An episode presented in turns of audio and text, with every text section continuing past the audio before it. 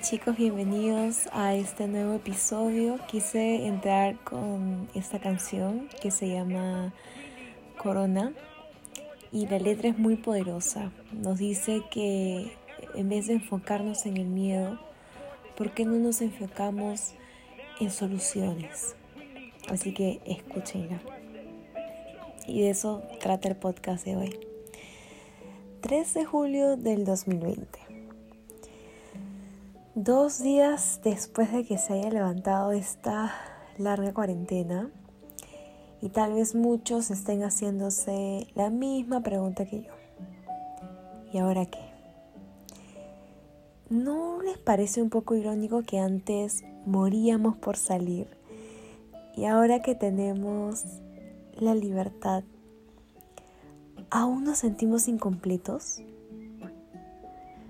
¿Qué? Porque no es como antes, porque no es como solía ser. Dime qué nos ayuda estar añorando el pasado. Tal vez te dirás, ¿por qué no lo valoré en su momento? ¿Y ese pensamiento aportará en algo? Yo soy Alicia Cedrón. Bienvenidos a mi podcast Speak Out Loud. Yo quiero que este episodio, este en específico, quede para la eternidad. Porque yo sé que cuando volvamos a hablar de este tema en algunos meses o años, pensaremos, parecía difícil, pero se logró. Y bueno, primero quiero que entiendas que el cambio nunca es fácil. ¿No es así? Así que no te sientas del todo desanimado o desanimada porque estos pensamientos de temor son normales. Solo no dejes que te ganen. La verdad es que nosotros, los seres humanos, hemos nacido para adaptarnos al cambio. Lo que creo yo que sucedió es que en este proceso evolutivo siempre hemos buscado herramientas o cosas que nos faciliten la vida y nos dimos cuenta que siempre había un lugar seguro, un lugar donde ya no teníamos que migrar ni explorar. Y es ahí donde nos quedamos. Ahora el ser humano tiende a quedarse en su zona de confort. Y cuando surge un desequilibrio, nos sentimos vacíos y es porque siempre tenemos toda la mano. Pero saben, hay una frase que hizo que yo empiece a cambiar mi percepción, que dice, algunas veces la única forma de recuperar la estabilidad es perdiendo el equilibrio. Agradece por más que te cueste y por más que esto te suene qué sé yo, loco, ridículo. Siéntete agradecido o agradecida de lo que te está sucediendo. Agradece especialmente por los momentos difíciles, ¿no? Porque mira, sentirnos agradecidos de los problemas, de las críticas, de cualquier cosa negativa, nos hace pasar de víctimas a estar en control y salir de, ese hueco de la amargura. Comienza a celebrar los pequeños logros. Tal vez no sea como antes, sí, yo lo sé, pero ¿qué importa?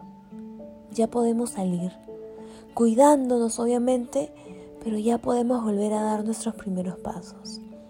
A mí me enseñaron que la felicidad es un hábito y no algo que se condiciona con el exterior sino algo que tú lo construyes. Te puede suceder mil cosas, ¿sabes? Pero lo que es importante es cómo reaccionas ante ellas. ¿Cuál es la actitud que quieras tomar? Mira, cada vez que surge un problema, una dificultad, una crítica, por ahí que alguien me insulta, no salió como yo planeaba, todo eso para mí es, es mi entrenamiento.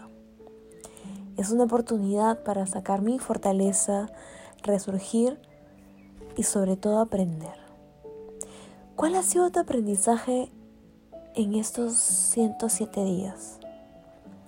¿No nos quejábamos acaso de no tener tiempo, de estar siempre ocupados, de no tener paciencia?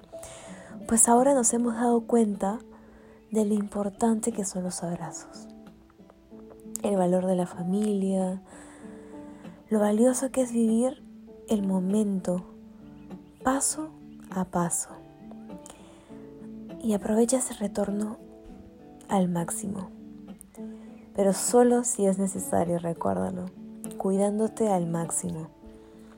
Te quiero regalar otra perspectiva de las cosas contándote una anécdota que leí en un libro súper interesante que habla sobre el propósito. Un día el presidente de Estados Unidos, John F. Kennedy, visitaba las instalaciones de la NASA, allá en 1962.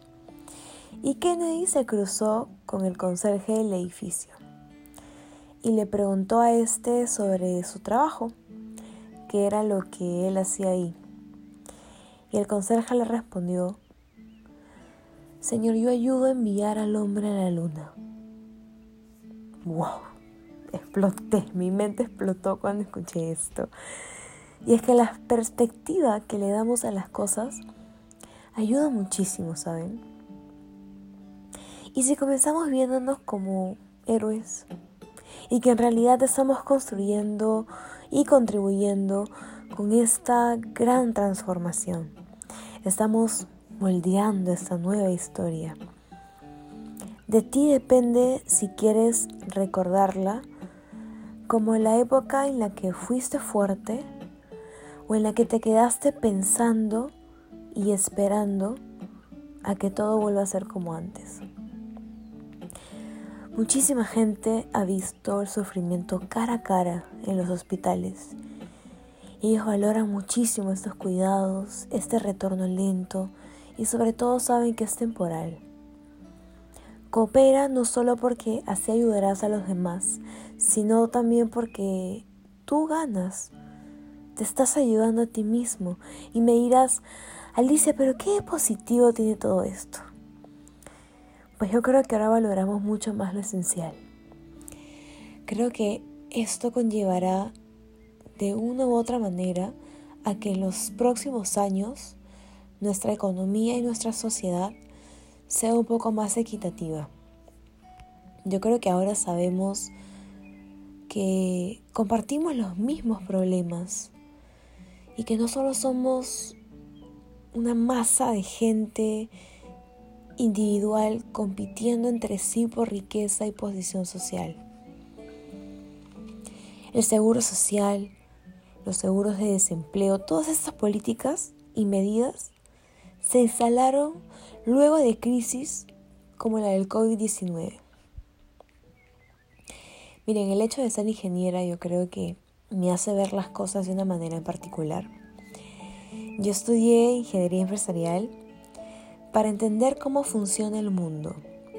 Y sabe que yo me di con la sorpresa de que absolutamente todo es una empresa, hasta nosotros porque nosotros tenemos misión, tenemos valores, metas, proyectos de vida, estrategias, etc. Y en la universidad me enseñaron que las empresas, para sobrevivir, tienen que adaptarse al cambio y trabajar en equipo. Porque vivimos en un mundo volátil, ambiguo, complejo y con mucha incertidumbre. Y esta analogía no es ajena a nosotros.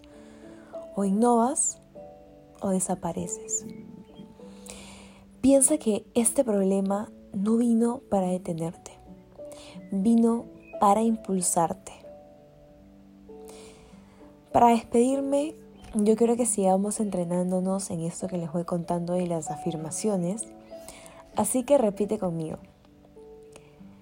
Yo puedo con esto.